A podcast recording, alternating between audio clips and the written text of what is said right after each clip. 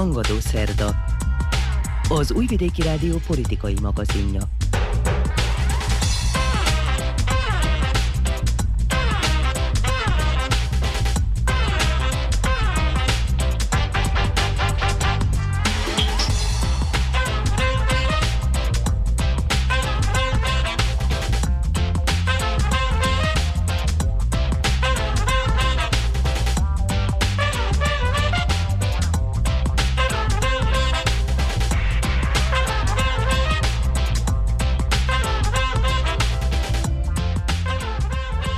Üdvözlöm hallgatóinkat a mikrofonnál Muci Szántó Márta. Nemzetközi sétáló utcává torzultak a utak Szerbia és Magyarország között, mondja az Ásodhalmi polgármester. Az illegális bevándorlók 50-60 fős csoportokban mozognak, egy éjszaka alatt pedig több tucatnyi csempész jármű fordul meg a településen. A migránsválság továbbra sem enyhül, és ezt a hajdujárási helyi közösség tanácsának elnöke is alátámasztja. Műsorunkban vele és az Ásodhalmi polgármesterrel készült interjúkat hallhatják. A felsőoktatásban is megkezdődött a tanítás. Az Európa Kollégiumban fogadták az első éves hallgatókat, és a többi vajdasági intézményben is megvolt a gólyák köszöntése. Robert Fico pártja, a Smer nyerte meg a választásokat Szlovákiában. Peter Pellegrini korábbi kormányfő, Hlász formációja királycsináló lehet, a progresszívek pedig nagyot buktak. A felvidéki magyarok a három évvel ezelőttihez hasonlóan ezúttal is képviselet nélkül maradtak a pozsonyi nemzetgyűlésben, a szövetség ugyanis nem jutott be a parlamentbe. Külpolitikai rovatunkban foglalkozunk még Észak-Korea és Oroszország viszonyával. Ezek lesznek a témáink, tartsanak velünk! Tehát már is kezdjük műsorunkat, a migráns válság a témánk, mégpedig az, hogy a helyzet továbbra is aggasztó, ezt tudhatják meg Vörös Gábor interjújából is, amelyet a hajdujárási helyi közösség tanácsának elnökével készített hajdújáráson lövöldözésnek voltak szem és hát inkább fültanúi a lakosok. Akkor Sövény Rudolf helyi tanácsnak vezetőjét kérdeztem az állapotokról. Most ugyanez a kérdésem, és nyugszanak-e már a fegyverek hajdújáráson? Köszöntöm a rádió hallgatóit, és nagy sajnálattal közölhetem azt, hogy nem nyugszanak. Egyszerűen olyan helyzet van, amely azt hiszem, hogy sokkal nagyobb oda figyelést és oda tekintést és sokkal nagyobb ráhatást igényel úgy az ország vezetőitől, de úgy azt gondolom, hogy talán még mondhatjuk úgy is, hogy Európa vezetőitől. Az nyári incidens óta olyan téren azért ezt el kell mondani, hogy nagyban változott a helyzet, mert nem csak a rendőrség van nagy számban hajdújáráson, hanem emellett a csendőrség is, éjszakánként is, esténként is járőröznek, megjelennek különböző pontokon, helyeken. Hallottam helyi emberekkel beszélgetve, amikor már úgymond a családi portára, ház udvarára is zseblámpával, de jeleznek előtte a tulajnak, hogy ne féljenek ők azok, úgymond próbálják az embereknek a lelkét egy kicsit megerősíteni. Tehát ott vannak, de ez még mindig kevés, mert ez még mindig nem elég sajnos, mert olyan számban jönnek a, a migránsok, hogy egyszerűen nem győzik ők ezt így. Azt hiszem, hogy az egyedüli megoldás az az, hogy ne érkezzenek érkezzenek be az országunkba ezek az embertömegek, mert akkor a számokról beszélünk, ugye csak felbecsülni tudhatjuk azt, hogy mennyi illegális migráns van itt környékünkön, de rengeteg van. Tehát szerintem több száz, de az is lehet, hogy több ezer, rengeteg van. Ugye, ha csak ha követjük a híreket a hétvégén, több mint 2000-et küldtek vissza Magyarország területéről Szerb irányába, és akkor még azokról nem beszéltük, akik itt vannak. Meg hát mi saját magunk hajdójárásiak is, és környékbeliek is látjuk, hogy milyen mértékben a taxisok hozzák a, a migránsokat, tehát egyszerűen rengeteg van belőlük, és igaz, amit már elmondtam, hogy próbálnak a rendet fenntartani a rendőrei, de egyszerűen látszik az, hogy a túlerő az győz meg, attól függetlenül, hogy ilyen helyzet van, és esténként az éjszaka is, az este is lehetett hallani lövöldözéseket. Igaz, most már szerencsére nem annyira, a, mint a nyári incidens, tehát nem olyan közel a faluhoz, de még akkor is lakott területen. Nem, tehát egyszerűen azt gondolom, hogy ez, ez, ez egy nagyon-nagyon komoly és nagyon nagy kordiuszú csomó, amit nagyon nehezen fognak megoldani az illetékesek. Beszéltünk Ásod Halom polgármester asszonyával, nyilvánvaló, hogy a szomszédos település hozzájuk viszonyítva királyhalom, de nem tudom, hogy önök fölvették-e a kapcsolatot, vagy tárgyaltak -e erről a problémáról így közösen, vagy esetleg terveztek-e közös fellépést a megfelelő hatóságoknál? Mi ismerjük egymást, Renátával jó kapcsolatot is ápolunk, mondhatom ezt. Azt hiszem, hogy itt mi más nem tehetünk, csak azt, hogy kérjük az illetékeseket, követeljük az illetékesektől a megoldás, és ezt azt az azért mind a ketten ezt tesszük. Én bízom abban, hogy a két országnak a vezetője, ugye most nemrégiben fent találkoztak és tárgyaltak. Én bízom abban, hogy pár szót azért, egy pár mondatot ejtettek a határmenti települések mindennapjairól is, és hát abban is bízom, hogy a déli tartomány mellett azért az északi rész is fontos az országunknak, és azt gondolom, hogy előbb-utóbb minél jobban talán találnak megoldást erre. Nagyon sok emberrel beszélgettek én is, és nagyon sok ember ezen tanakodik, hogy megoldást kellene rá találni, de egyszerűen nem tudjuk és természetesen nem is nekünk kell megtalálni a megoldást, és, és, és ez nagyon fájó és nagyon rossz dolog. Ha már említette a rendőri jelenlétet, ezt kicsikét olyan szempontból tartom furcsának, hiszen én alig egy héttel ezelőtt jártam arra, és hát ugye megszokott, hogy Palics és hajdújárás között az autópálya hídnál, ott a leágazásnál mindig posztolt egy zsandarmériás rendőr, tehát készeléti rendőr, és megdöbbenten tapasztaltam, hogy amikor mentem Királyhalom irányába, hát lényegében nem, hogy ott a szokásos helyén nem találtam a rendőr, de ugye a faluba egyetlen egy rendőrautót sem. Tehát ön említette, hogy itt van továbbra is rendőri jelenlét. Leginkább akkor, amikor megtörtént az incidens, meg utána is még volt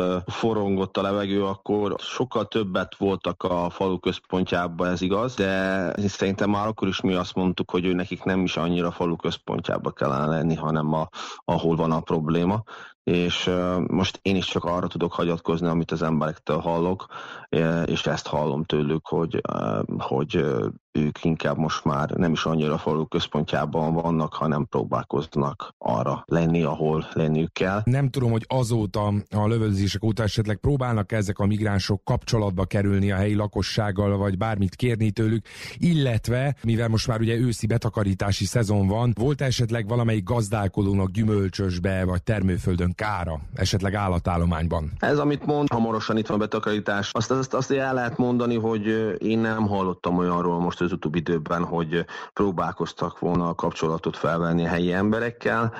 Persze azt is tudjuk, vannak itt olyan helyek, ahol elszállásolják őket, ahol időközönként megalszanak, meg ugye feltörnek olyan elhagyott tanyákat, ez mind a mai napig is ez így van. Sőt, már olyat is hallottam, hogy olyan házba akartak bemenni, ahol laktak is, ott akkor elég nagy volt a riadalom. Ezek nem fognak, amíg ilyen számban jelen vannak itt a környékünkön, ezek a dolgok nem fognak sajnos megszűnni, abban biztos vagyok. Ez a probléma most már nem csak Vajdaság határain belül, hanem Magyarország határain belül is, tehát lényegében a határkerítésen túra is átjutott ez a probléma, és úgy néz ki, hogy egyre riasztó méretekben öltesz testet.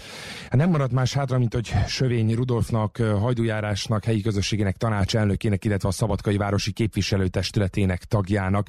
Megköszönjem, hogy ismét a rendelkezésünkre állt. Köszönjük a támogatást is, a lehetőséget, és bízunk benne, hogy ha nem is annyira a közeljövőben, de talán egyszer majd fogunk sokkal vidámabb témákról is beszélgetni. Érezd az élet csókját, érezd a napfény, csak dőj hátra, dúdol a táj, a legszebb percet szór rám.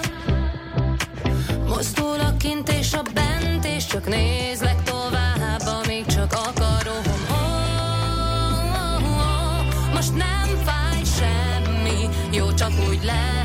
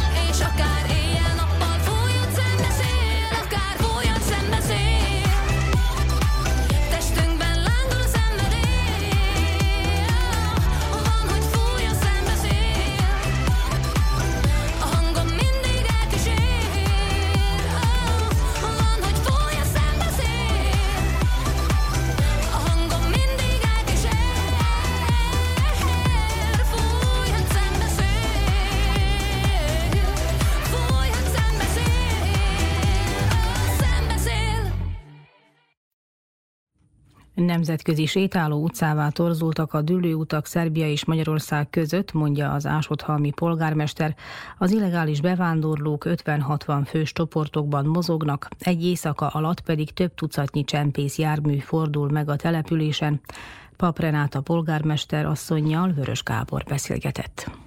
A határkerítés idestova 8 éve áll a szerb-magyar határon, bár úgy néz ki, rések keletkeztek ezen a védművön. Mi sem bizonyítja azt jobban, hogy nemrégiben a sajtó arról cikkezett, hogy Ásodhalmon valósággal hemzsegnek a migránsok, ennek járok most utána. A vonal másik végén Pap Renátát, Ásodhalom polgármesterét köszöntöm sok szeretettel. Tisztelettel köszöntöm én is önt és a hallgatókat. Polgármester asszony, akkor valóban nem túloztam azzal, hogy azt mondtam, hogy az önök térségébe, akár a környék környéken, a mezőkön, erdőségekben, illetve akár a településen belül is megjelentek az illegális bevándorlók? Abszolút helytálló ez a megállapítás. Annyival egészíteném ki, hogy nem megjelentek, hanem mi is évek óta küzdünk ezzel az áradattal, viszont az utóbbi hetekben, augusztus vége óta rendkívüli mértékben megnőtt a bevándorló csoportok száma, nem csak a csoportszámok, hanem a csoportok tagjainak a száma is, folyamatos külterületi közterületfigyelő kameráink felvételei arról számolnak be, hogy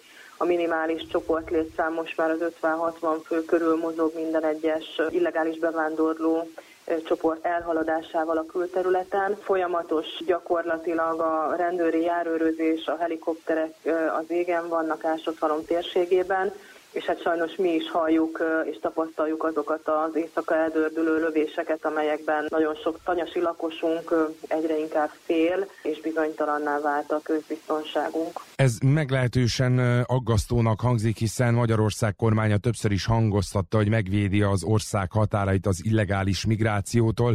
Na most nekem úgy tűnik az ön szavaiból, és hadd idézzem, amit a Dél-Magyar országnak nyilatkozott, hogy már nem tölti be azt a védelmi szerepet a határkerítés, amiért létesít említették, tehát Tényleg mondhatjuk azt egyébként, hogy most már ez a határkerítés átjárható, vagy legalábbis áttörhető, vagy miként értelmezzük ezt? Azt gondolom, hogy a határkerítés áttörhetősége az abszolút helytálló kifejezés lehet. Ezt tudjuk a rendőrségi beszámolókból, sajtóorgánumokból is nyomon követni, de mi ásodhalmiak pedig személyesen is tapasztaljuk, hogy a kerítés az minden napon folyamatosan ostrom alatt van. Egyszerre több ponton támadják az embercsempészek által vezett illegális bevándorló csoportok a kerítést, ami nyilván azt eredményezi, hogy a sok ponton történő egyidejű próbálkozás következtében a rendőrség, határrendészet erői nem tudnak minden ponton jelen lenni, és ilyenkor sikeres illegális határátlépés történik sok esetben hallunk arról, hogy nem csak létrákkal támadják a kerítést, hanem megdobálják a rendőröket, gyakorlatilag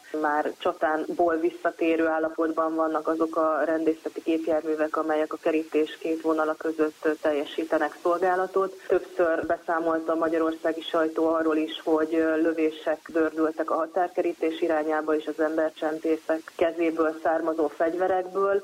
Én azt gondolom, hogy közvetlen életveszélyben vannak most már azok a rendészeti dolgozók, akik továbbra is válvetve próbálják a határt védeni.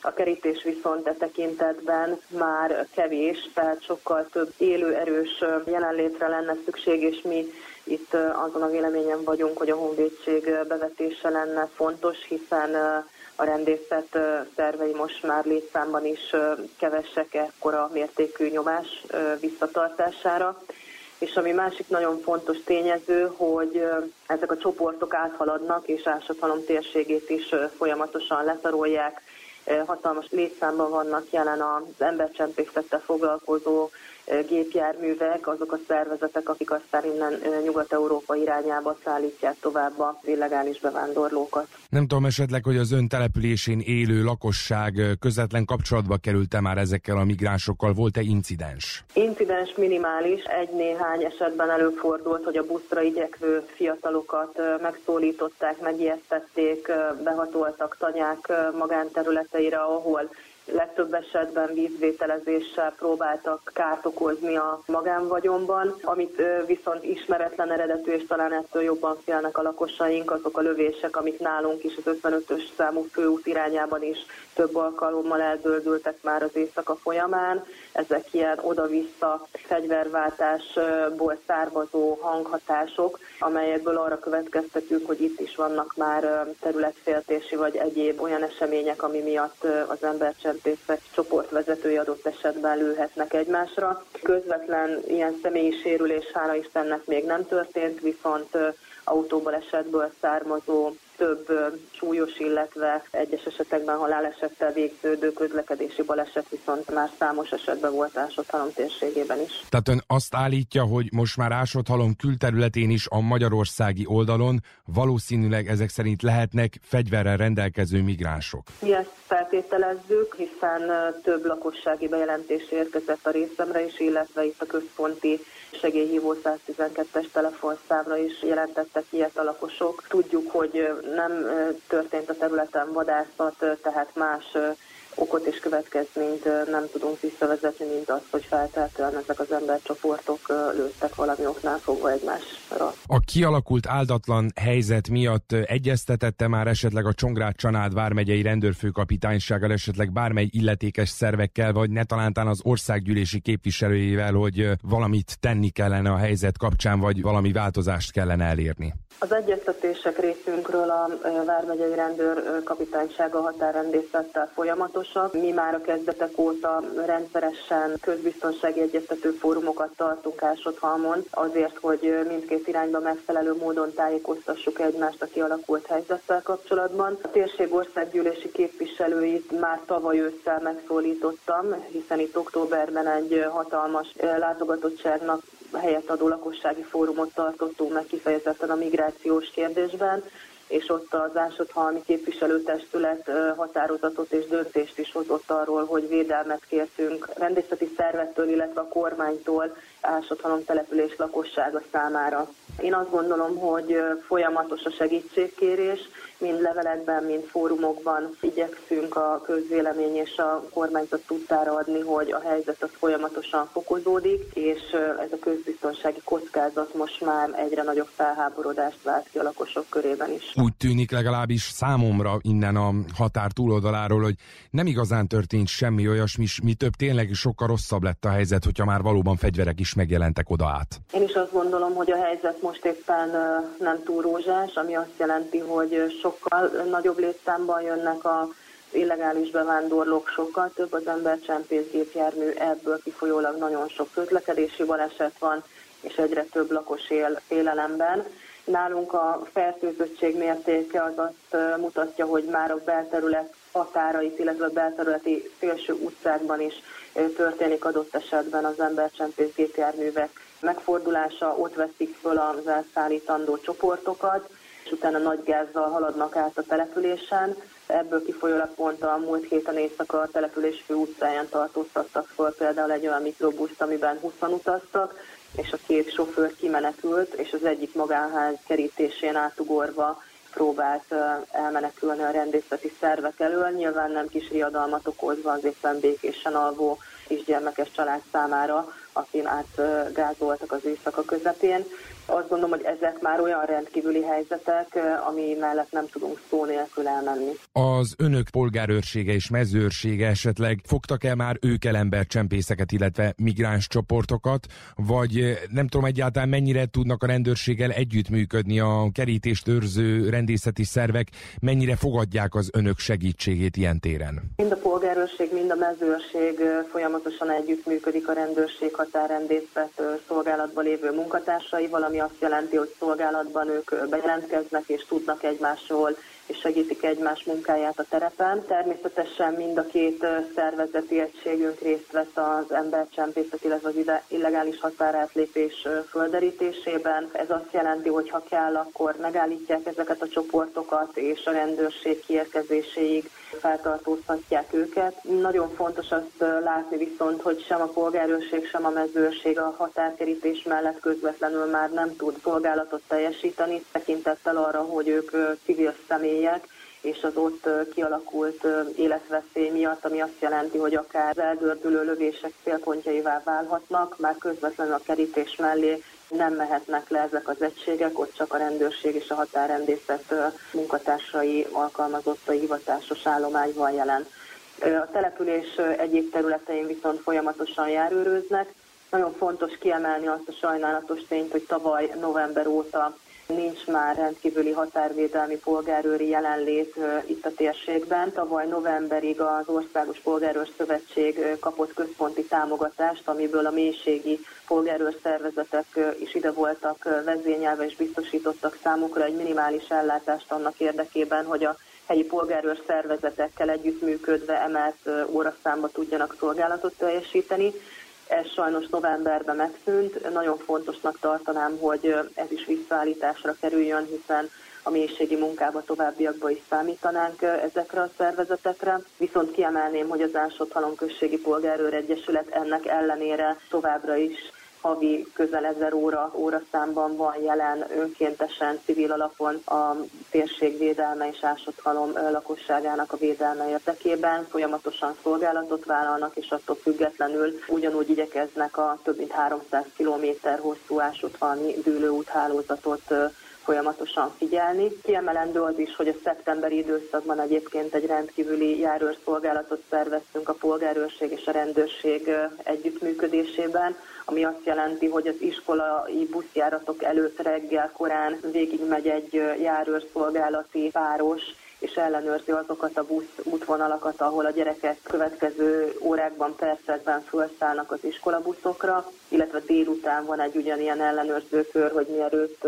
hazaérkeznének és leszállnának az otthonukhoz legközelebb eső busz megállóban, szintén végigmegy ez a megerősített járőrszolgálat. Ez is egy hatalmas áldozat, hiszen ugye plusz órákat és plusz kilométereket igényel mind a két résztvevő fél részéről, de a lakosok számára hatalmas megnyugtatással bír, hogy biztonságban várhatják haza a gyermekeiket az iskolából és az óvodából. Ha már a lakosságot említette, akkor azt is olvashattuk a sajtóban, hogy több törzsgyökeres ásathalmi családban most már fölmerült az a kérdés, vagyis hát dilemma az áldatlan állapotok miatt, hogy szeretnének elköltözni. Meg tudja ezt erősíteni, illetve a lakosság tiltakozásul szervezze valami demonstrációt az elkövetkezőkben? Ez hiteles információ, igen, én magam is beszéltem több több olyan családdal, aki erős dilemmába esett a tekintetben, hogy esetlegesen elköltözik a sok évtized óta birtokolt és a Béke szigetének titulált tanyájáról, hiszen folyamatosan zajlik körülöttük a csoportok mozgása az éjszakai és a nappali órákban is most már,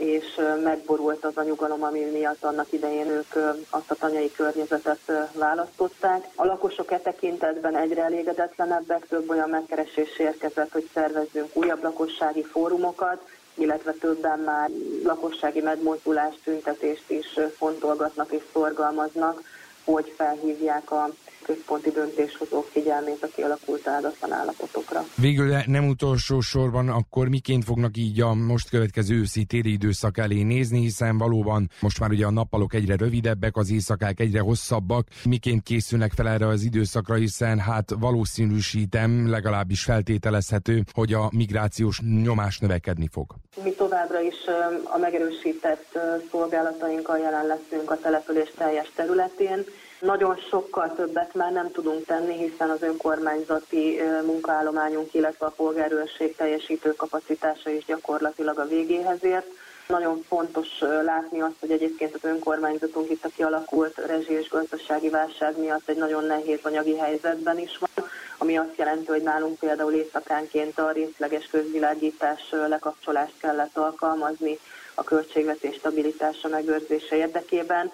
Ez is nyilván további kockázatokat jelenthet, hiszen azért az éjszakai közlekedés során éjfél fél egytől és hajnali fél négy között nálunk nincsen közvilágítás. Ez nyilván a lakosok szubjektív biztonságérzetét csökkentheti ebben a helyzetben, amikor folyamatos áthaladó migráns tömegek vonulnak át a településen. Igyekszünk ennek ellenére egyébként a napelemmel működő rendszereinket folyamatosan karbantartani, így például a buszmegállókban és azokban a főbb közlekedési pontokban biztosítani a megnyugtató világítást, ami a lakosok számára is segítséget tud nyújtani. Sajnos sem a jogrendszerünk, sem a szabályaink több lehetőséget nem tesznek lehetővé annak érdekében, hogy a biztonságérzetet tovább fokozzuk, és hát a migráció megszüntetése pedig abszolút kormányzati, illetve nemzetközi feladat. Pap Renátának Ásodhalom község polgármesterének megköszönjük, hogy mindezt megosztotta velünk, és bár tudom, hogy ez meglehetősen sovány igaz, de kitartást kívánunk Önöknek az elkövetkező időszakra, és hát sok szerencsét. Köszönjük szépen, a kitartásunk az megvan, tehát azt gondolom, hogy Ásodhalom lakossága és a itt működő mezőri polgárőri szervezeteink az utolsó vérig fognak harcolni a település békéjéért de ehhez valóban központi segítségre van szükségünk, hogy sikerre is vigyük.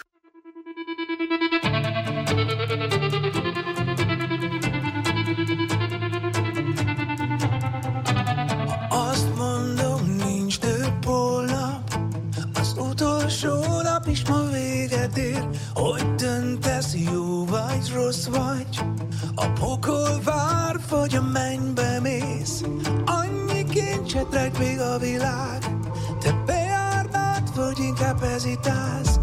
Úgy ész nincs vége a jónak. Az idő kellik feleség Kellik feleség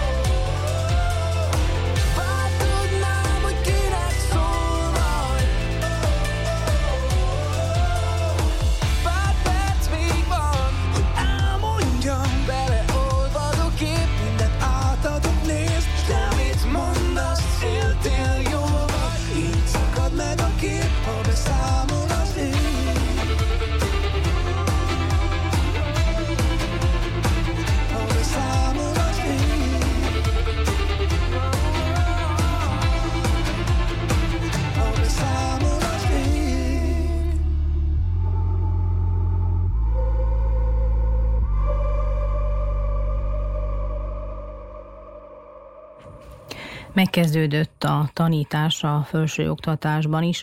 Az Európa Kollégiumban fogadták az első éves hallgatókat. Vörös Gábor járt az eseményen.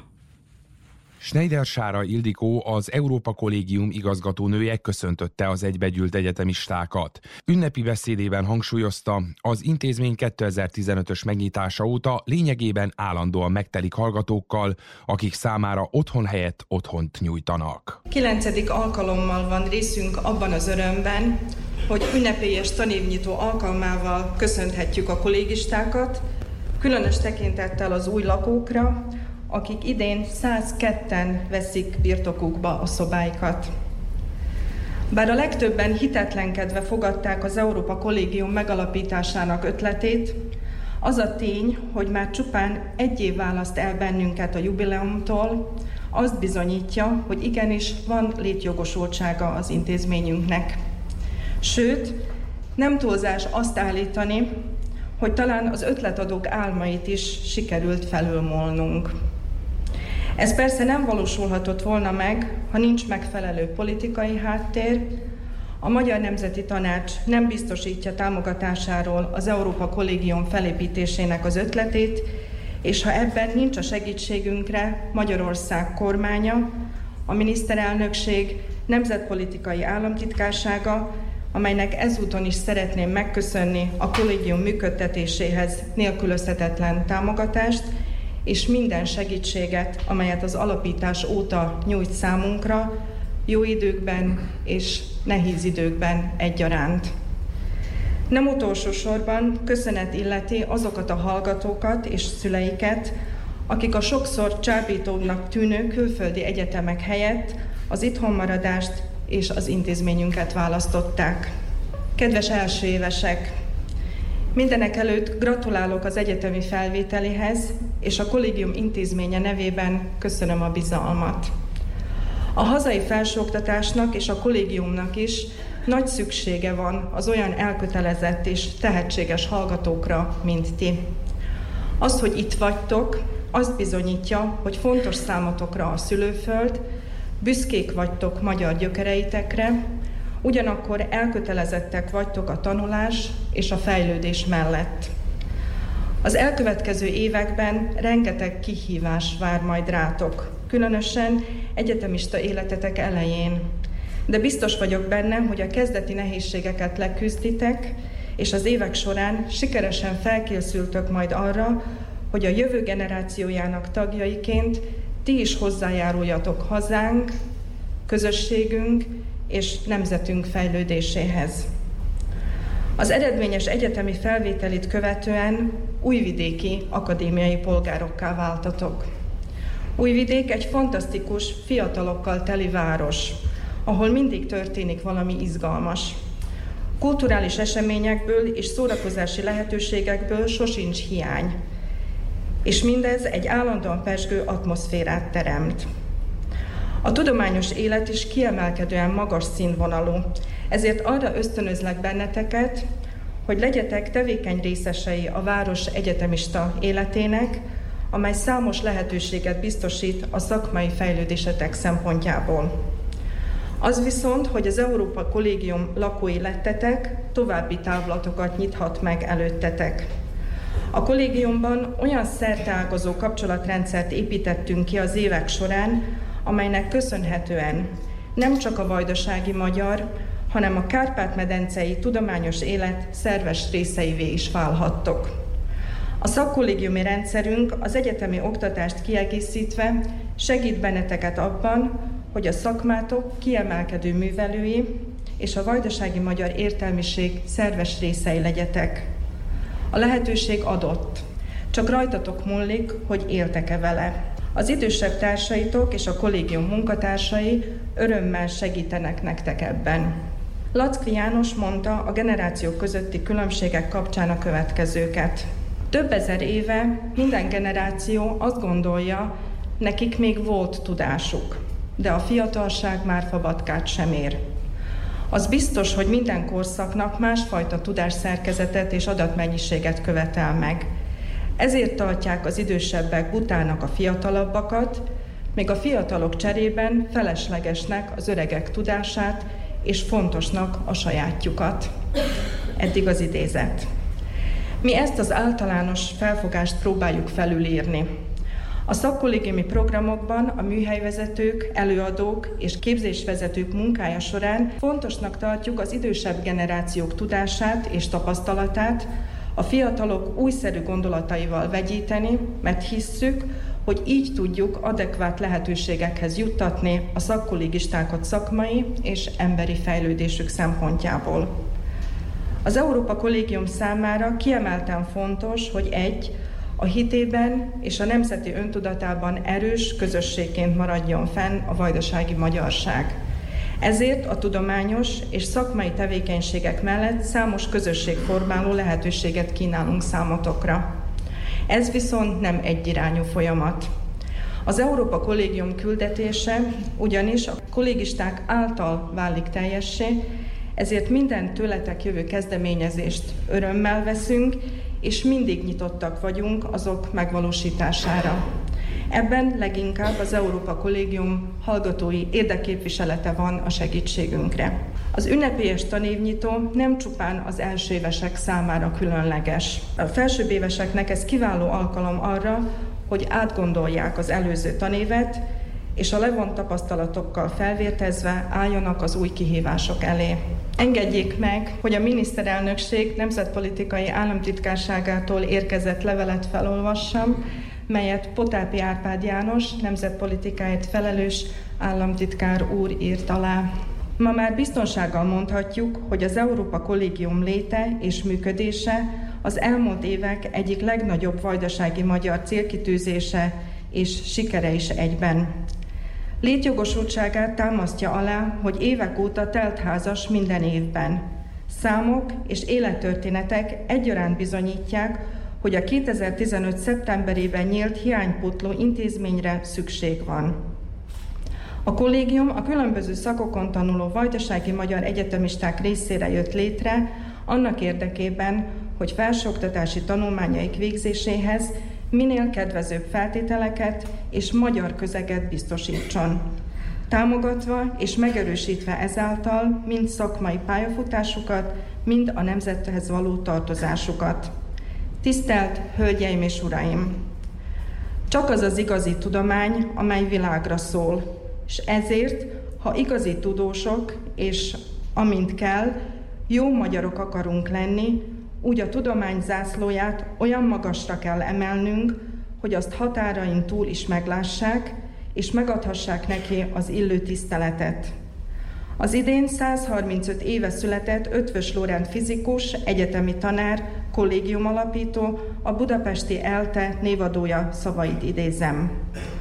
Az Európa Kollégium ugyanis szakkollégiumi rendszere segítségével hozzájárul a szakmai tudás gyarapításához, hatékonyan támogatva ezzel a vajdasági magyar értelmiség utánpótlás kinevelését. Kedves elsőves hallgatók! Idén 102-en nyertek felvételt a kollégiumi bentlakásra, ami az előző évek adataival mérve is örömre ad okot.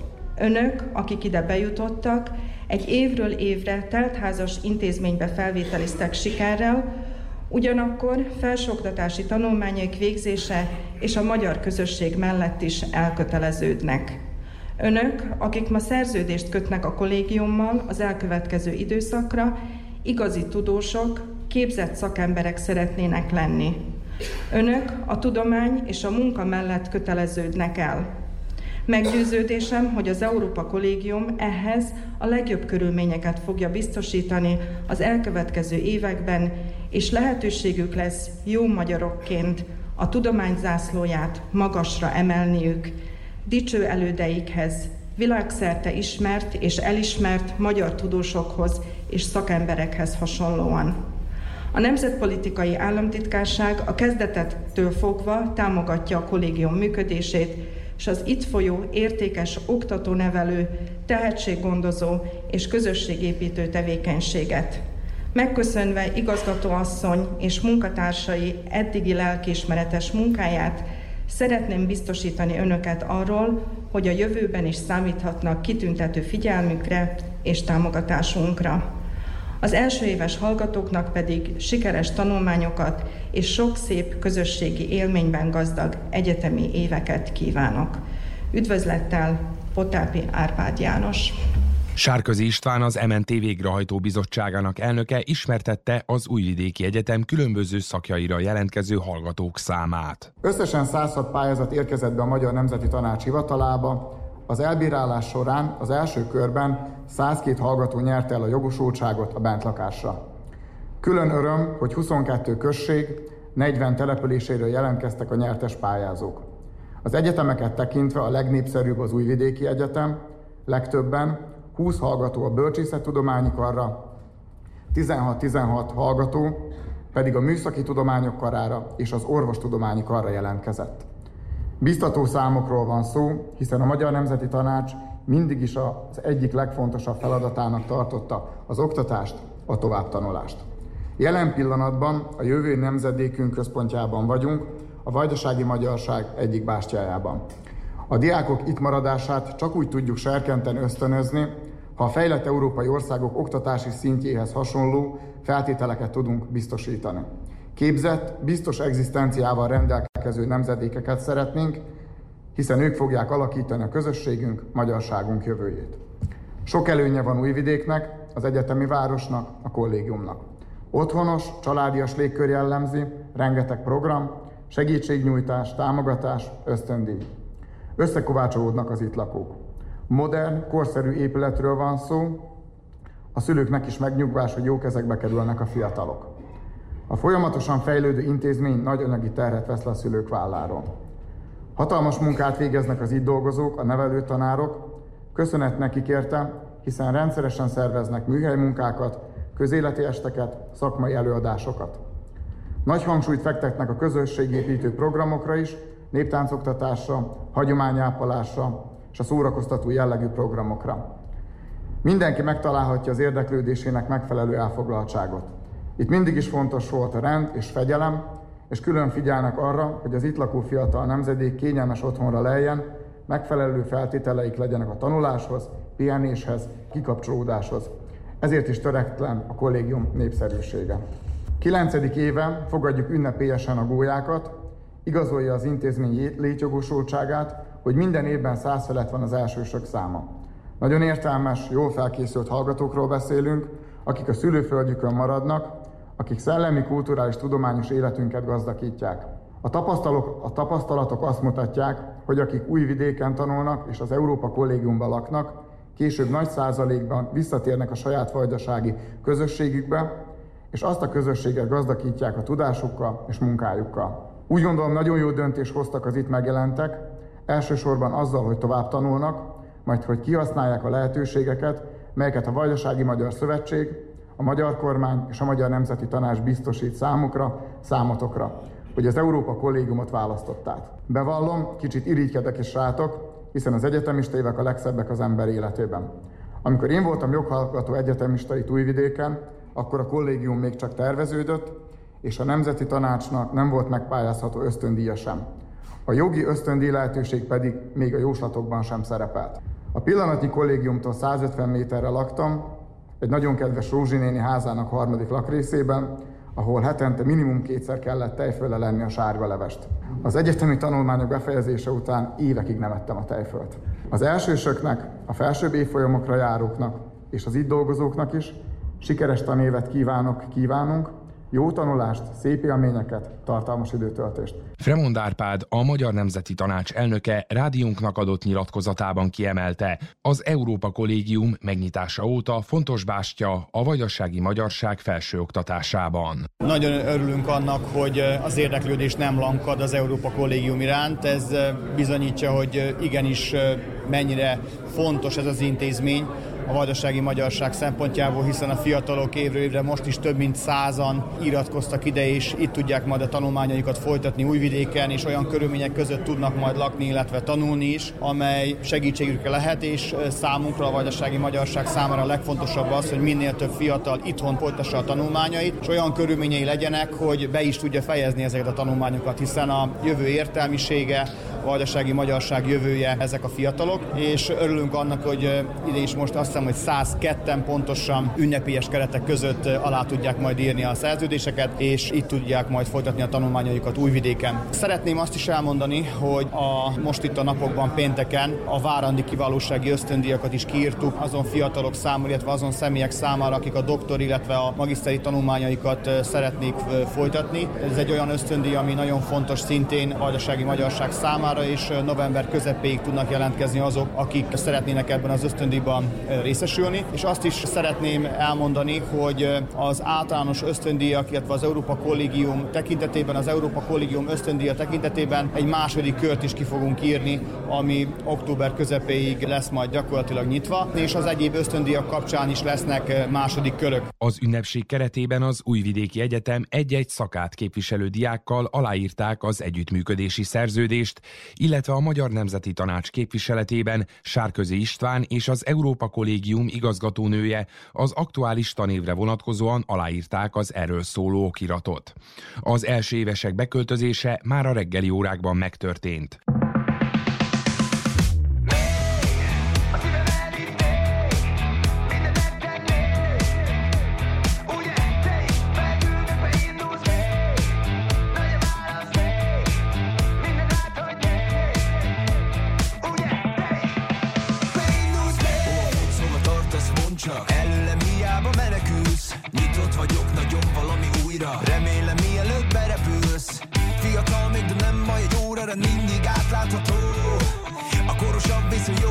Tudja, hogy a szerelemhez mi a hozzávaló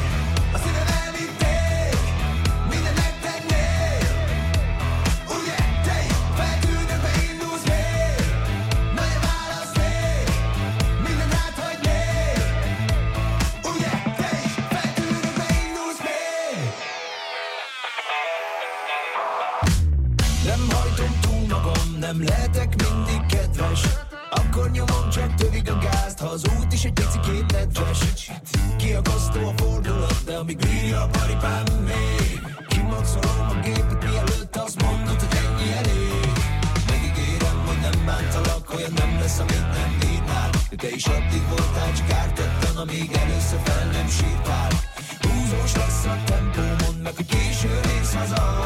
Én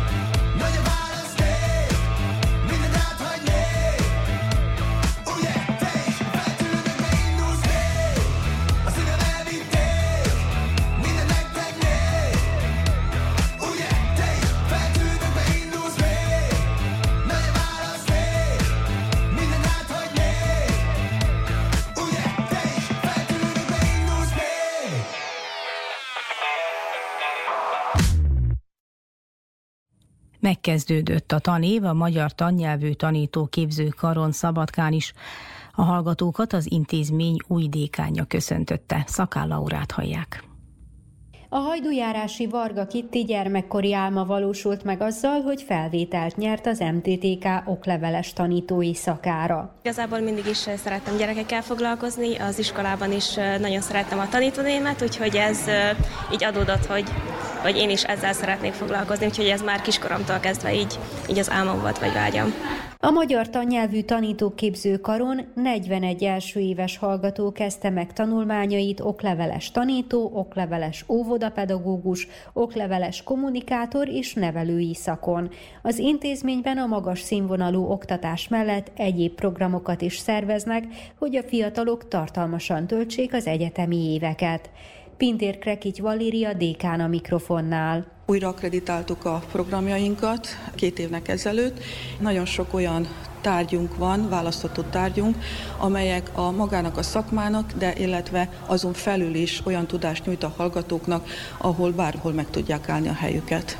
Részt vehetnek a hök munkájába, különböző rendezvények megszervezésében, olyan aktivitások, amelyek a karon kívül is történnek, például munkaakciókban vesznek részt különböző táborokban, és hát nem utolsó sorban a gyakorlati oktatásokban, illetve az óvodákban, iskolákban, illetve a médiaházakban. Az MTTK új vezetősége a szakok bővítését is tervezi. Arra törekszenek, hogy az intézmény a vajdasági magyarság oktatási és kulturális központjává váljon.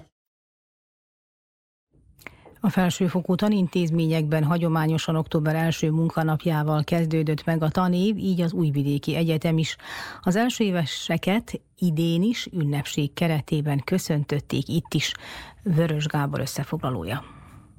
Kerekes Zalán Bács Fekete egyi hallgató reménykedve tekint a most kezdődő tanulmányai elé. Igazából így az utolsó pillanatban döntöttem el, hogy ide fogok iratkozni. Nagyon megtetszett az épület, meg úgy nagyon a szak is megtetszett, amit bemutattak. Kérdeztem másodéveseket, harmadéveseket is, hogy milyen itt az élet, és mindenki pozitívan nyilatkozott erről, úgyhogy gondoltam, hogy megpróbálom én is. Mi szeretnél lenni, ha itt végzel? Egyelőre még az a terv, hogy így a szakmában fogok így tovább dolgozni dolgozni, vagy tanárként, vagy bármi újságíró, rádiós, tehát fantasztikus további lehetőségek vannak még. Hasonló izgalmakban volt része Agatigy Anitának, aki a tanári hivatás mellett a lektorálást, mint szakmát tűzte ki célul. Harmadikban volt nyílt nap, és akkor eljöttünk ide, és magának a tanszéknek a hangulata nagyon hasonlította az én gimnáziumomnak a hangulatához, meg magyar az mindig is a kedvenc tantárgyaim közé tartozott, és így meg tetszett ez a lehetőség. A köszöntő ünnepség után szakirányi tájékoztató előadásokkal folytatódott a Gólyák első tanítási napja.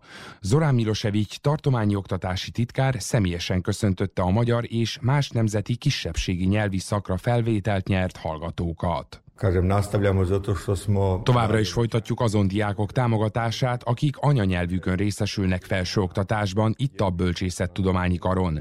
Tíz diák részesült ösztöndíjban, akik bizonyították, hogy nyelvi tanulmányok területén akarják karrierjüket felépíteni és valami újat alkotni. A nemzeti kisebbségek nyelveit meg kell őrizniük a következő generációknak is, mutatott rá a titkár. Dolazi. Ivana Zsivanicevics Szekerus a kardékánya köszönetet mondott a tartományi kormány támogatásáért és az ösztöndíj program pénzelésért is. Zahvalni smo pokrajinskom sekretarijatu za ovu pomoć i inicijativu. Köszönettel tartozunk a tartományi kormánynak az együttműködésért. Úgy vélem az egyetemi karunk Szerbiában, de egész Európában is egyedülállónak mondható, hiszen itt a nemzetiségek anyanyelvén is folyik képzés, párhuzamosan a szerb nyelvi előadásokkal. Épp ezért fontos támogatnunk azon hallgatókat, akik itt dolgoznak a jövőjükért, egy interkulturális, megértőbb és békésebb jövőért, mondta a dékán.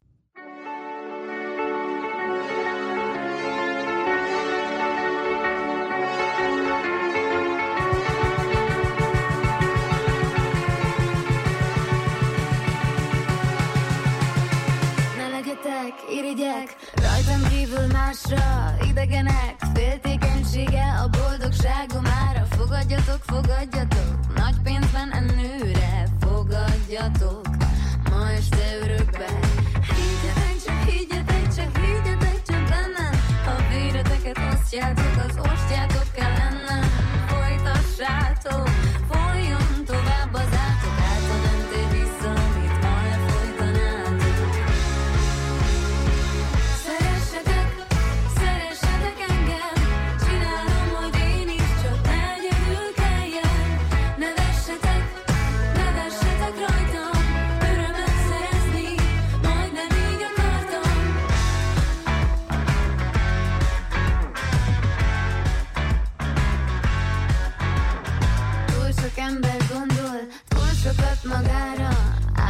Állítsatok, állítsatok nagy piedesztára Állítom én nektek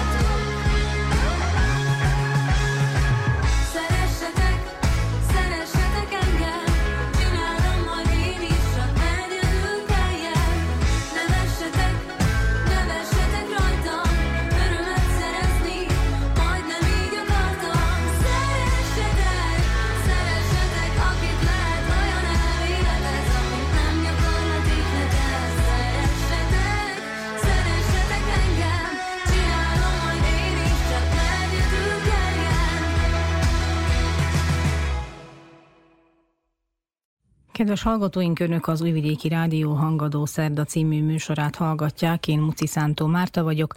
Átadták rendeltetésének a Kishegyesi Petőfi Sándor Magyar Közösségi és Művelődési Központ felújított épületét.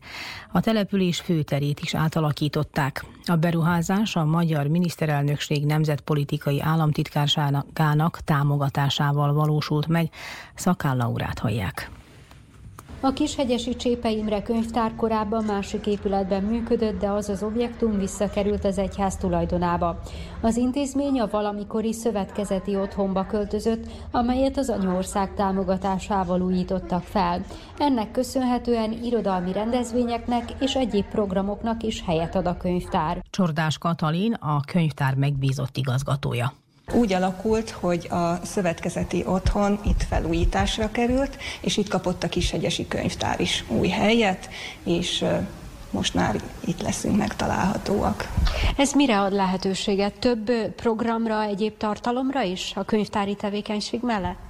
Tehát valójában itt egy teljesen megújult épületrészt kaptunk, úgyhogy igen, tehát szeretnénk folytatni a régi rendezvényeinket is, könyvbemutatót és különféle előadásokat is tartottunk, nagyon népszerűek a gyermekrendezvényeink, és itt végre módunkban áll ezeket rendszeresen megtartani, mert sajnos a régi épületben elég korlátozva voltunk. Helyileg is, és télen például a fűtés is gond volt. A közösségi erő és a megújuló képesség szimbóluma a most átadott épület, fogalmazott Juhász Bálint, a Vajdasági Magyar Szövetség Intézőbizottságának elnöke. Az a közösség, amely ilyen beruházásra, megvalósítására képes, az egy erős közösség, én azt mondanám. Büszke vagyok a kishegyesi közösségre, és arra a tényre, hogy az átadó pillanatában már gyakorlatilag minden terem, minden zug, minden helység funkcióban van. Ide költözött a könyvtár, méltó helyre, felszabadítva ezzel az ifjúsági otthon még általunk használt részét, lehetővé téve az egyház számára, hogy visszakapja tulajdonába azt az épület együttest, és az is új funkciót tudjon majd kapni. Nincs kihasználatlan terület. Ez is a közösségi erőt mutatja be nekünk, illetve arról tesz tanúbizonyságot. A megújuló képességnek is a szimbóluma, hiszen arról beszéltek, hogy régen, de fantasztikus volt. Valahonnan ott a templom, az iskola környékétől vasárnaponként ide elsétálni, és moziplakátokat nézegetni, meg mozi filmre beülni. Pesgő élet volt, sétálgattak az emberek. Lehet, hogy néhány évvel ezelőtt még nem gondoltuk, hogy ilyen lehetőségünk lesz megújítani és megújulni, akár ezt a szokást megújítani, hogy legyen hova elsétálni, legyen miért elsétálni. Új tartalmat adtunk, egy új fazont szabtunk ennek a településnek ezzel a beruházással, úgyhogy ennek is a szimbóluma. A helyiek hosszú ideig harcoltak azért, hogy a magántulajdonban lévő szövetkezeti otthonépületét visszakapják, a közösség javára fordítsák, emelte ki Potápi Árpád János. A nemzetpolitikáért felelős államtitkár hozzátette, fontos a közösségi terek kialakítása, a települések művelődési házainak felújítása. Nekünk közösen kell megtenni mindent annak érdekében, hogy a bácskai emberek, a bánáti, szerémségi, vajdasági emberek itt tudjanak boldogulni őseik földjén, hiszen itt vannak itthon, ez az ő hazájuk. A magyar kormány részéről ezért volt az, hogy támogattuk az oktatási nevelési intézményeiknek a felújítását, fejlesztését, támogattuk a szociális intézmény hálózatnak a kiépítését, fejlesztését és felújítását, és természetesen támogattuk kultúra területén megfogalmazott céljaikat is, ami kezdődik ott, hogy láthatjuk azt, hogy a Nemzeti Színházat rendbe tesszük Szabadkán, és utána pedig gyakorlatilag a községek területén, a települési szinten is a kultúrházakat is megújítjuk, illetve olyan közösségi tereket alakítunk ki, amelyeket az ott élő emberek igénybe tudnak venni és ami még jobb és szebb, hogy az ott élő gyerekek, fiatalok itt tudják megteremteni azokat a pluszokat, azokat a sikereket, amely ahhoz kell, hogy megmutassák majd önmagukat, megmutassák a településüket, és így Kishegyesnek is, nem csak itt a Vajdaságban, hanem a Kárpát-medencében a nevét tudják öregbíteni. Ezért nagyon szép alkalom az, hogy közösen avathatjuk ennek a színháznak, művelődési háznak, közösségi térnek az átadását, amely ez a legnagyobb támogatást a magyar kormány, illetve a magyar kormány részéről a miniszterelnökség nemzetpolitikai államtitkársága adott. A felújított épületben kap helyet a zeneiskola, a szóbeszéd helyi lap, de itt dolgoznak majd a Művelődési Egyesület csoportjai is, több civil szervezettel együtt.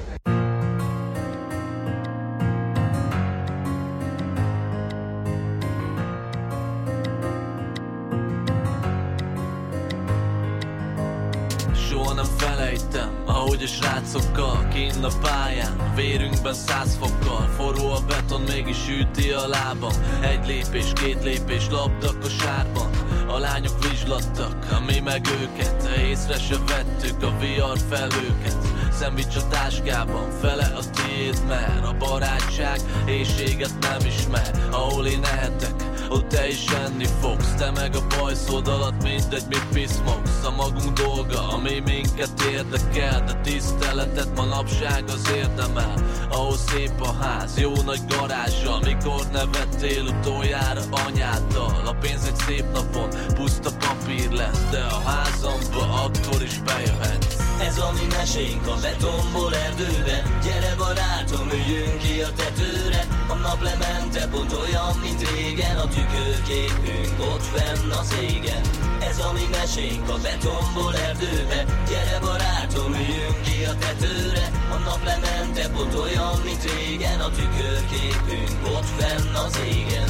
Fennőtt a testem, de belül egy gyerek él Aki nem a pénzért, csak a szemedért. Játékkatonák szerte a szobában. Igazán rosszul, semmit se csináltam. Mindenből tanulni kell, ez az élet. A legszörnyűbb dolog, és ezért van érted Elfogadni, nem annyit tesz, hogy szolgalít Hányd ki a fejedből ezt a sok ganét Rájöttél már, az utak a lurkónak Mert a világ valójában full kontakt Kesztyű múzom, legyen ahogy lenni kell De nem keresem a harcot már senkivel A szemedben, ott az egész életed Szívedig rajta keresztül lépkedek. Öklöm helyet, megrázom a szilvafát Hogy majd eljátszhassak egy nagypapát Ez a mi mesénk a betonból erdőben. Gyere barátom, üljünk ki a tetőre. A naplemente pont olyan, mint régen A tükörképünk ott fenn az égen Ez a mi mesénk a betonból erdőben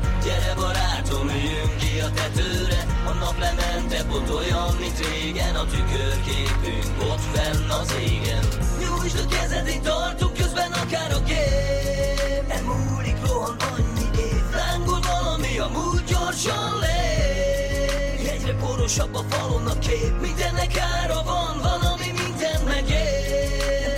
Farkasa az üresség Tartalom és cél és remény És már is menekül a sötétség. Te se várj másra, én sem várok rád Ez az élet, vérrel teli bőrkabát Próbálok adni még, nem pedig elvenni Amit csak lehet a jelenben megtenni. Ez se nyugodtan, csak aztán állj is fel Nem elég nézni, ezt bizony látni kell Tegyél magadért, mástól ne vár csodát És majd felfogod, Isten megtalál.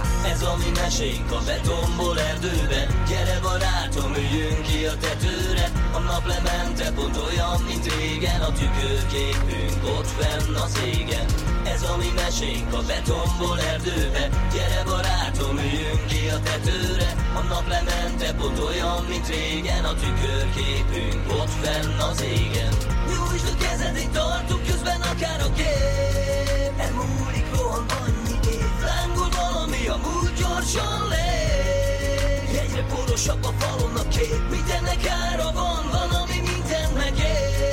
Embernek farkasa az üresség Tartalom és cél és remény. És már is menekül a sötétség.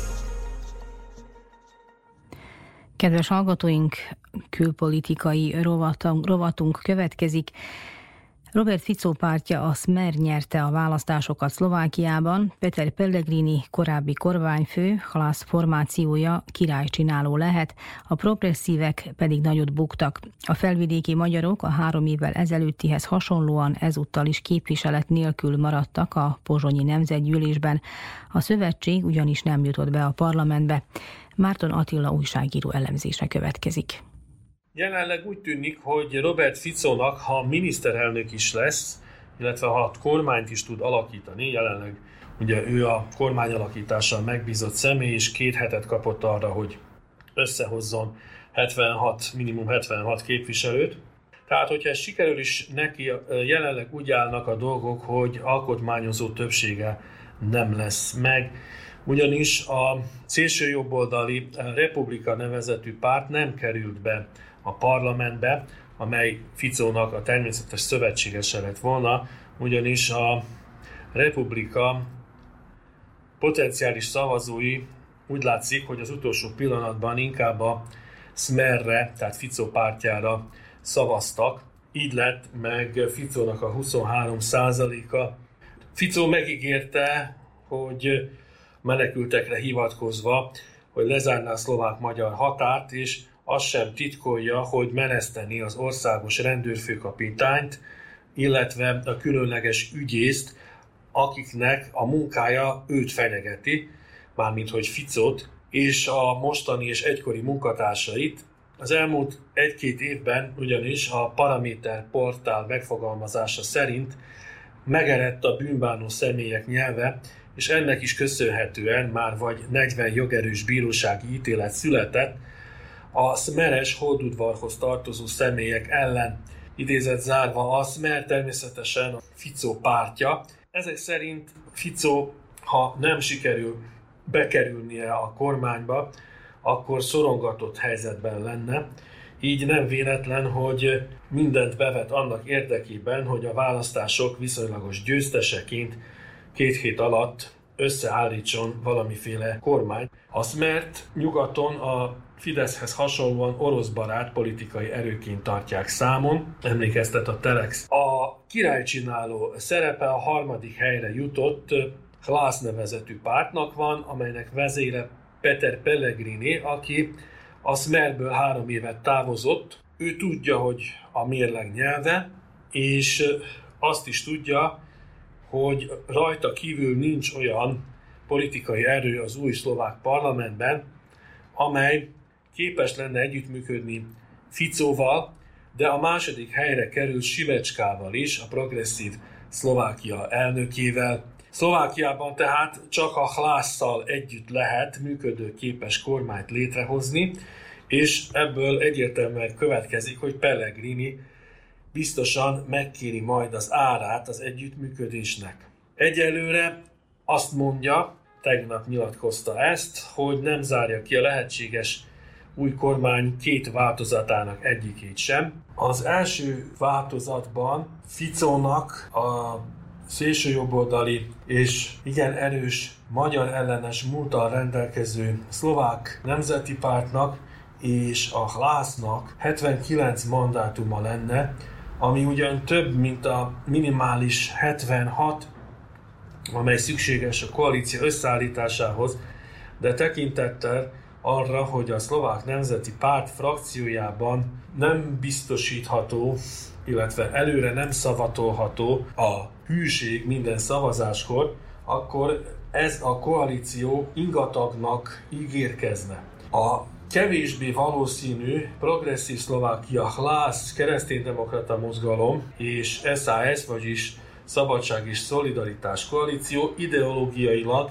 igencsak sokszínű. Ugye mondtam, hogy a Hlász az kivált a Ficóféle pártból három évvel ezelőtt. A progresszív Szlovákia szociálliberális beütésű, az SAS az liberális, a kereszténydemokrata mozgalom pedig természetesen kereszténydemokrata. Viszont ennek a koalíciónak 82 képviselője lenne, ugyanakkor Pellegrini számára Esetleg az lehetne a kedvező ebben a második változatban, hogy nem kell attól tartania, hogy a volt főnökének a pártja, tehát a Smer, tehát Fico pártja bedarálná az ő Hlász pártját. Pellegrini számára egy ilyen koalícióban veszélyes lenne az, hogy az igazságszolgáltatás rendszere nem csak a jelenlegi Smer vezetőkre, hanem az már valamikori vezetőire is feni a fogát, vagyis számára kecsegtetőbb lehet. E szempontból Ficónak az az ígérete, hogy leváltja a rendőrség és az ügyészség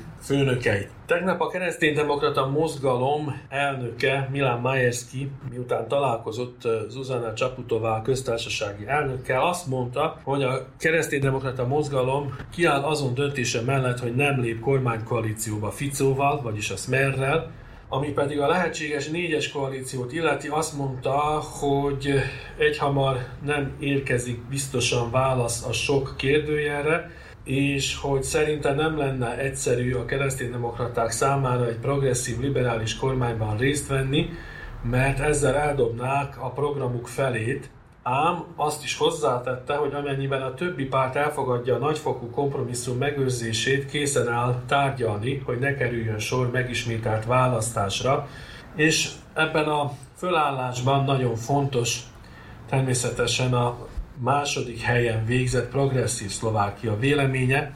Ők azt mondták, hogy mindent meg fognak tenni annak érdekében, hogy olyan kormány alakuljon, amiben Fico nem lesz jelen.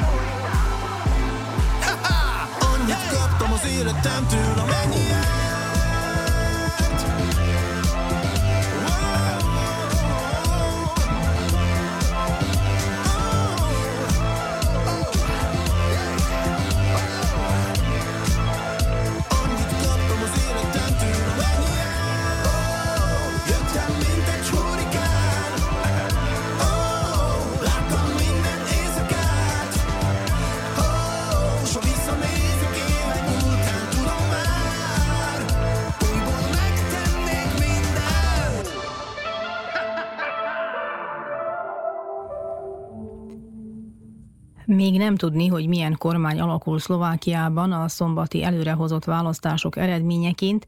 A formációk között azonban nem lesz ott a Magyar Szövetség, amely bő fél százalékkal múlta alul a parlamentbe jutáshoz szükséges 5 százalékos küszöböt. Forró Krisztián, a szövetség elnöke egyik közösségi médián írta a következőket. Történelmi eredményt értünk el, a siker mégis elmaradt. Ennyi szavazatot, mióta az egységes MKP ketté szakadt, magyar párt nem kapott, és a párt elnökére sem szavazott ennyi ember. Köszönöm a bizalmat azoknak, akik a szövetségre szavaztak.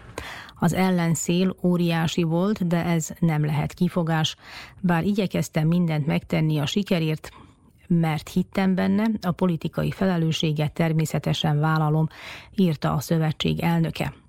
Mózes Szabolcs, a párt alelnöke újságíróknak nyilatkozott. Megjegyezte, az eredmény akár az etnikai alapú politizálás végét is jelentheti.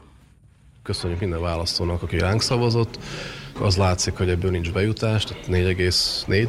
Ez is egyik tényező lehetett, hogy milyen volt a részvétel, mennyiben különbözött, például Pozsony versus Dél-Szlovákia, vagy Észak versus Dél-Szlovákia. Azon kérdések, amiket kell kielemezni, tehát egyrészt a részvétel, másrészt a, az, hogy azok, akik máshová szavaztak, például a szlovák pártokra, azok miért oda, illetve hogy kire szavaztak. Mivel magyarázza, hogy nem sikerült meggyőzni a magyarokat, hogy menjenek el nagyobb arányban szavazni? Most csak találgatni tudnék. Mi következik most akkor? Nagyon sokan azt mondják, hogy ez akár az etnikai politizálás végén Hát ettől tartok én is. Ön hogyan látja? Ettől tartok én is. Tehát én ezt előtte is mondtam, és ettől tartok én is, hogy ez az etnikai politizálásnak a vége lehet. Nyilván attól is sok fog függeni, hogy alakul egy stabil kormány vagy sem. A mostani számok alapján valószínűleg úgy tűnik, hogy talán igen. Következő négy évre, tehát mondjuk négy évig lesz kormány, vagy csak fél évig, vagy egy évig de, de ez tényleg egy vészjósló eredmény ebből a szempontból. És nem az újra tervezésben gondolkodnak? Pártárs egyébként Nagy József azt mondta, hogy nem adják fel. Én sem szeretném feladni, de át kell gondolni, hogy milyen módon lehet ezt restartolni. Ezt az egészet, illetve hogy mik voltak a hiányosságok akár az elmúlt hónapokból, vagy az elmúlt egy vagy két évből, de biztos, hogy ennél többet már csak azért sem tudok mondani, mert ahhoz kellene tényleg látni részletesen az eredményeket, azt, hogy hová mentek el a szavazóink, illetve hogy kik azok, akik egyáltalán otthon maradtak, vagy milyen arányban. Ha a hídelnöksége nem lépett volna ki, hogyan látja, az is segített volna az 5% elérésében, vagy éppen ellenkezőleg? Hát azt látjuk, hogy az ő eredményük 0,2 körül, vagy 0,15 vagy valami, tehát hogy ezen számok tükrében nem tűnik ez olyan problémásnak. Másik dolog, hogy a, az összkép szempontjából, hogy most akkor az a úgynevezett hány magyar párt van című történet szempontjából biztos, hogy nem segített ez a, ez a lépés.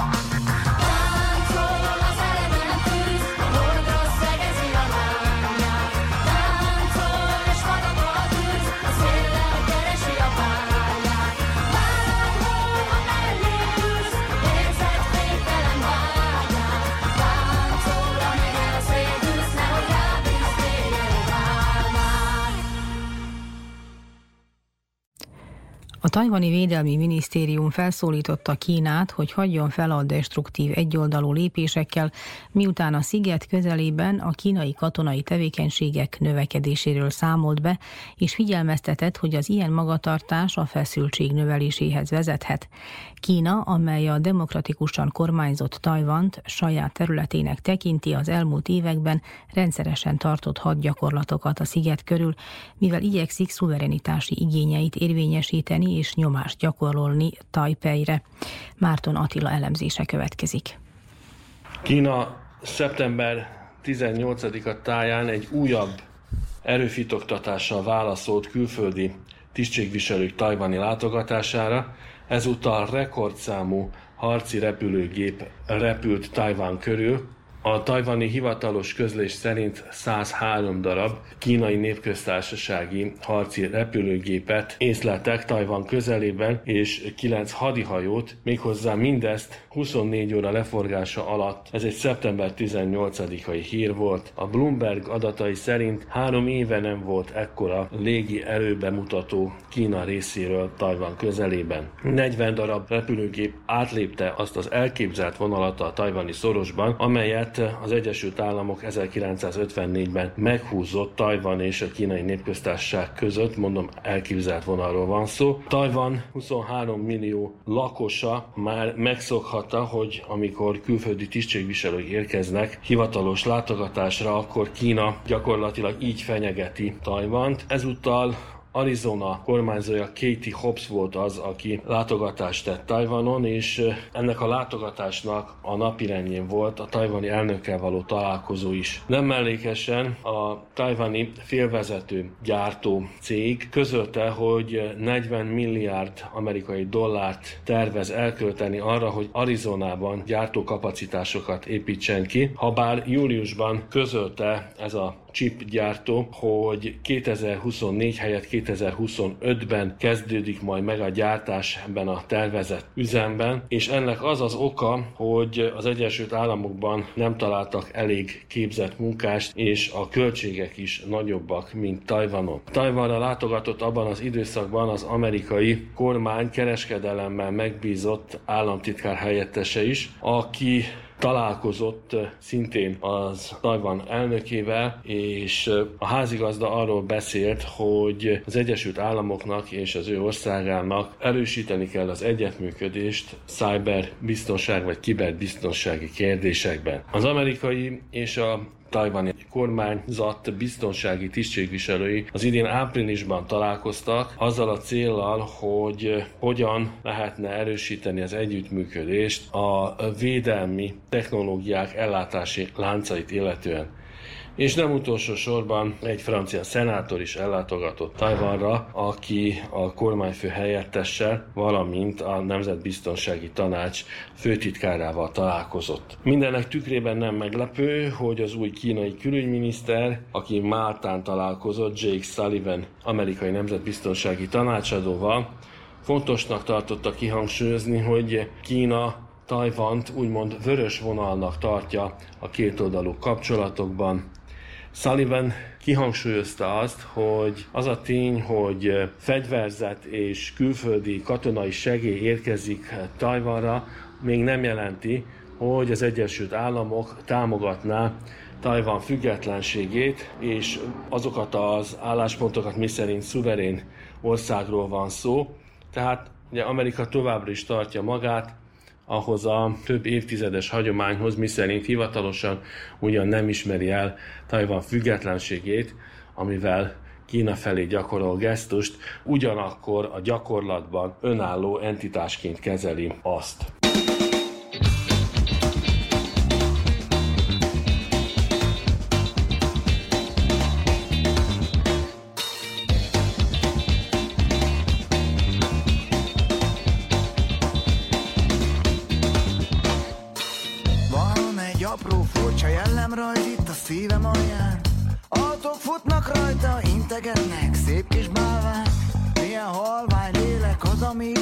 Bennem elcsúszik Ez egy olyan főutca, ahol mindenki állva úszik Jön valami apró jellem, aztán kicsit cserje bennem Néhány öreg asszony leőszt a csorra a lőrében erre magamat nézem, látom, milyen érdekes, nézd már itt vagy. Szívem sarkán megáll a lélek, mondom, jó, hogy itt vagy.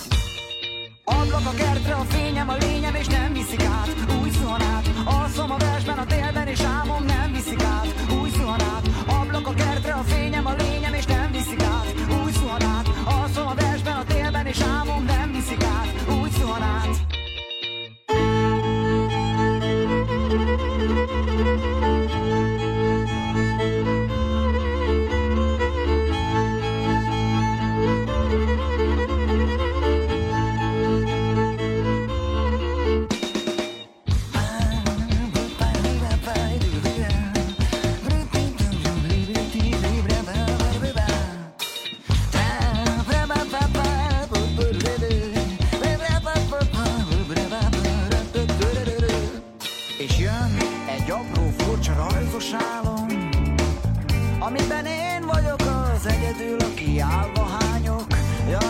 érdekes ez, pont egy ilyen kurva este. Kijön a számon a lélek, és én énekelgetek egyre egyre Hogy milyen jó nekem, amikor már most nem is jó az, hogy itt vagy. Csak jön nekem, hogy legyen én meg, elhiszem ez tényleg így van. Apró álomra az és nem hiszi el nekem a lélek. És itt van velem mindenben, és most tényleg Ablak a kertre, a fényem, a lényem, és nem viszik át. Úgy zuhan át, alszom a versben, a télben, és álmom nem viszik át. Úgy zuhan át, ablak a kertre, a fényem, a lényem, és nem viszik át. Úgy zuhan át, alszom a versben, a télben, és álmom nem viszik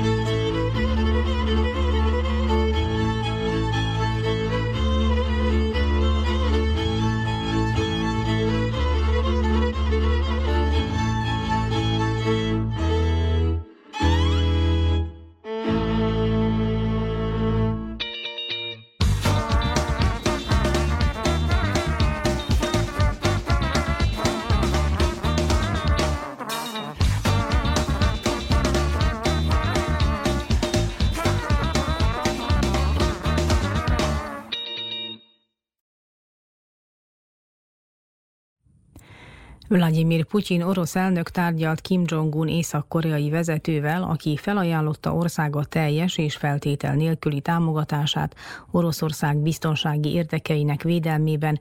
Kim Jong-un egy szibériai űrrepülőtéren találkozott Putyinnal.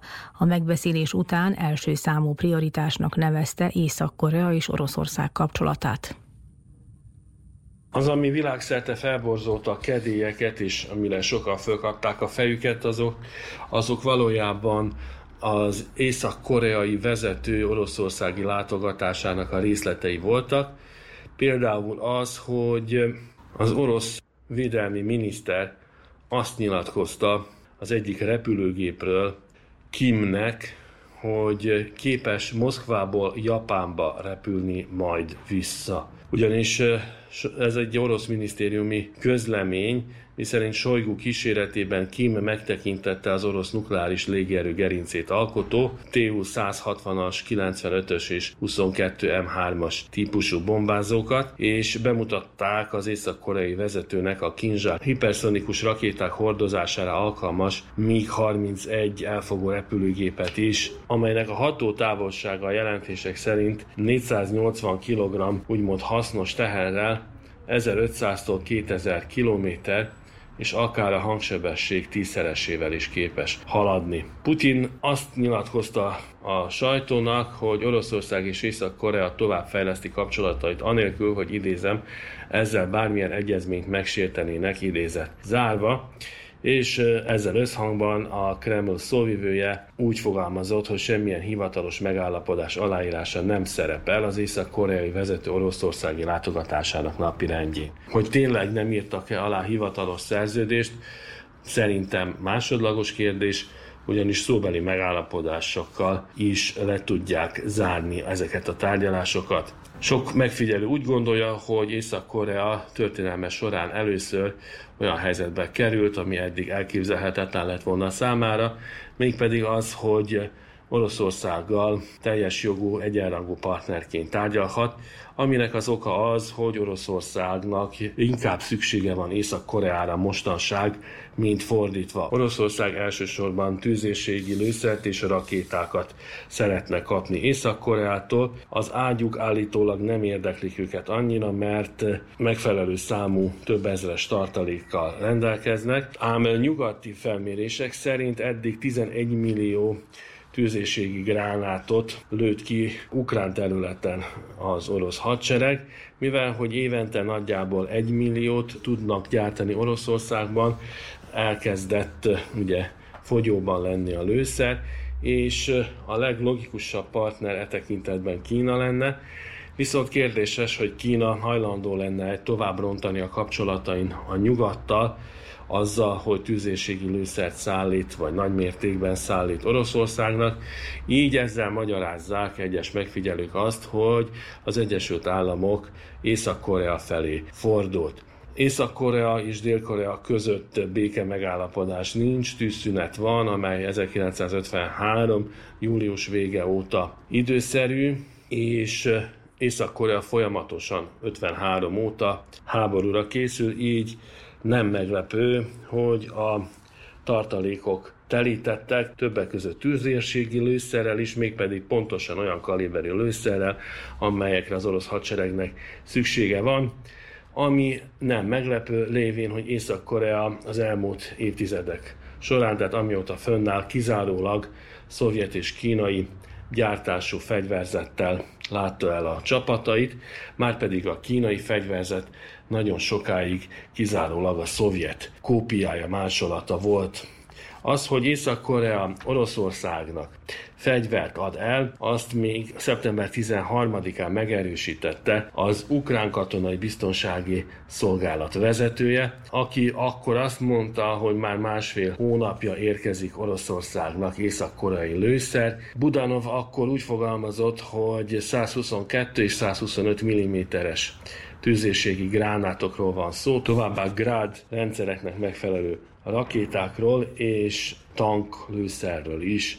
Ebből az következne, hogyha ugye visszaszámolunk szeptember közepétől másfél hónapot, hogy gyakorlatilag ez az együttműködés észak és Oroszország között már július vége óta tart, ugyanis akkor látogatott el a már említett Shoigu orosz védelmi miniszter Fenyánba, Észak-Korea fővárosába, Cserébe Oroszország állítólag élelmiszert küldhetne Észak-Koreának. Föltevődik a kérdés, hogy mi mindent hajlandó eladni Oroszország Észak-Koreának, ha már például esetleg kész lenne a Su-57-es gépeket eladni, akkor hajlandó lenne például atomfegyverfejlesztési technológiákat is eladni, vagy pedig szilárd rakéta hajtóanyag technológiákat, vagy pedig cirkáló rakétákat, amelyen nukleáris töltet elhelyezhető. Tehát mindezek azok a dolgok, amelyek igencsak nyugtalanítják Dél-Koreát és Japánt is. Dél-Korea és Japán eddig abban bízott, hogy az ő hadseregeik ugyan kisebbek, mint az észak-koreai számbelileg, de technológiailag, technológiailag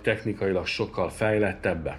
Így nem meglepő, hogy Japán egyről 2 százalékra, tehát a társadalmi össztermék egyről 2 százalékára emelte a katonai kiadásokat, legalábbis úgy döntött, hogy emelni fogja. Ez összesen 100 milliárd dollár költségvetési kiadást jelent majd a haderőre, így Japán a harmadik helyre kerül, az Egyesült Államok és Kína mögött e tekintetbe.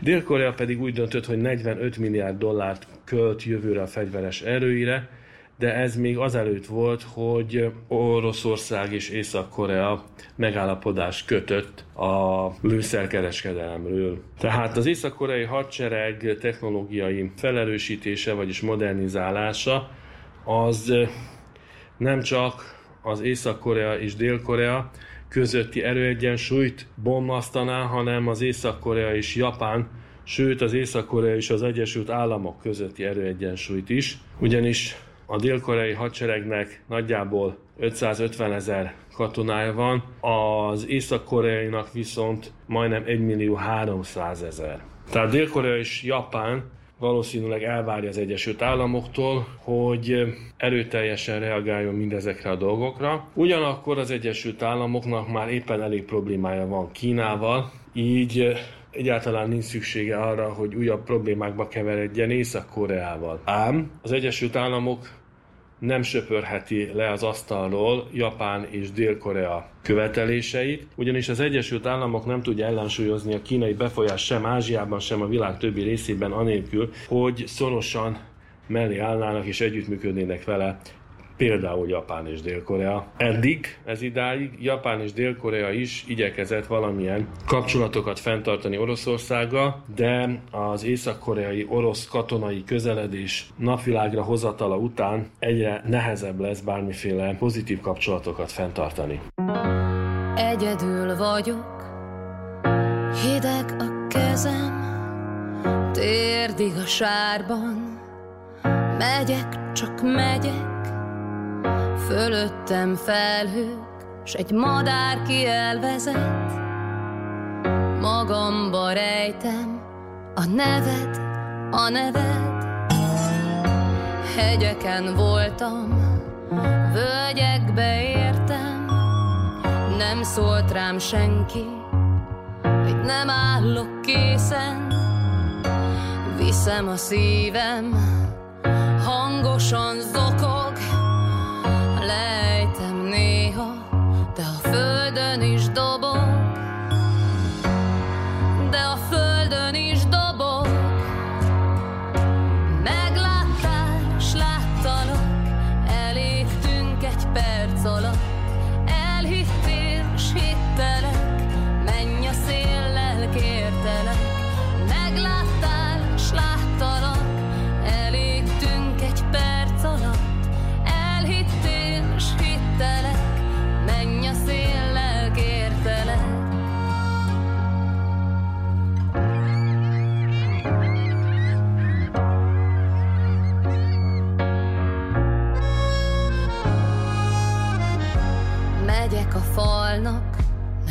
ne fogjatok vissza, nagy az én egem, s nagy az Isten is rajta, lógatja a lábát, hogy néha elérjem.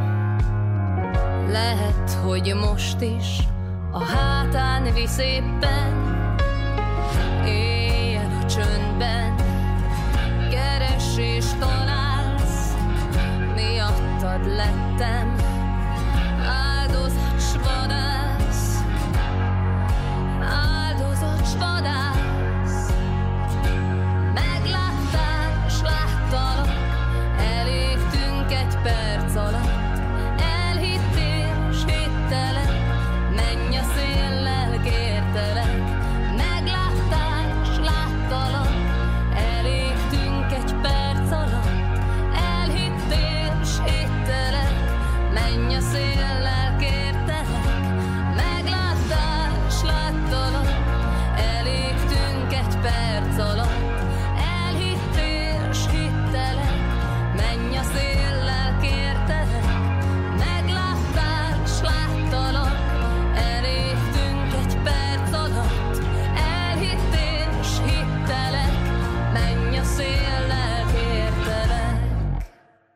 Kedves hallgatóink, ez volt az Újvidéki Rádió Hangadó Szerda című műsora. Új tartalommal egy hét múlva jelentkezünk. A zenei munkatárs Szikora Csaba, a műszaki munkatárs Drágán Márics volt. Muci Szántó Márta köszöni megtisztelő figyelmüket.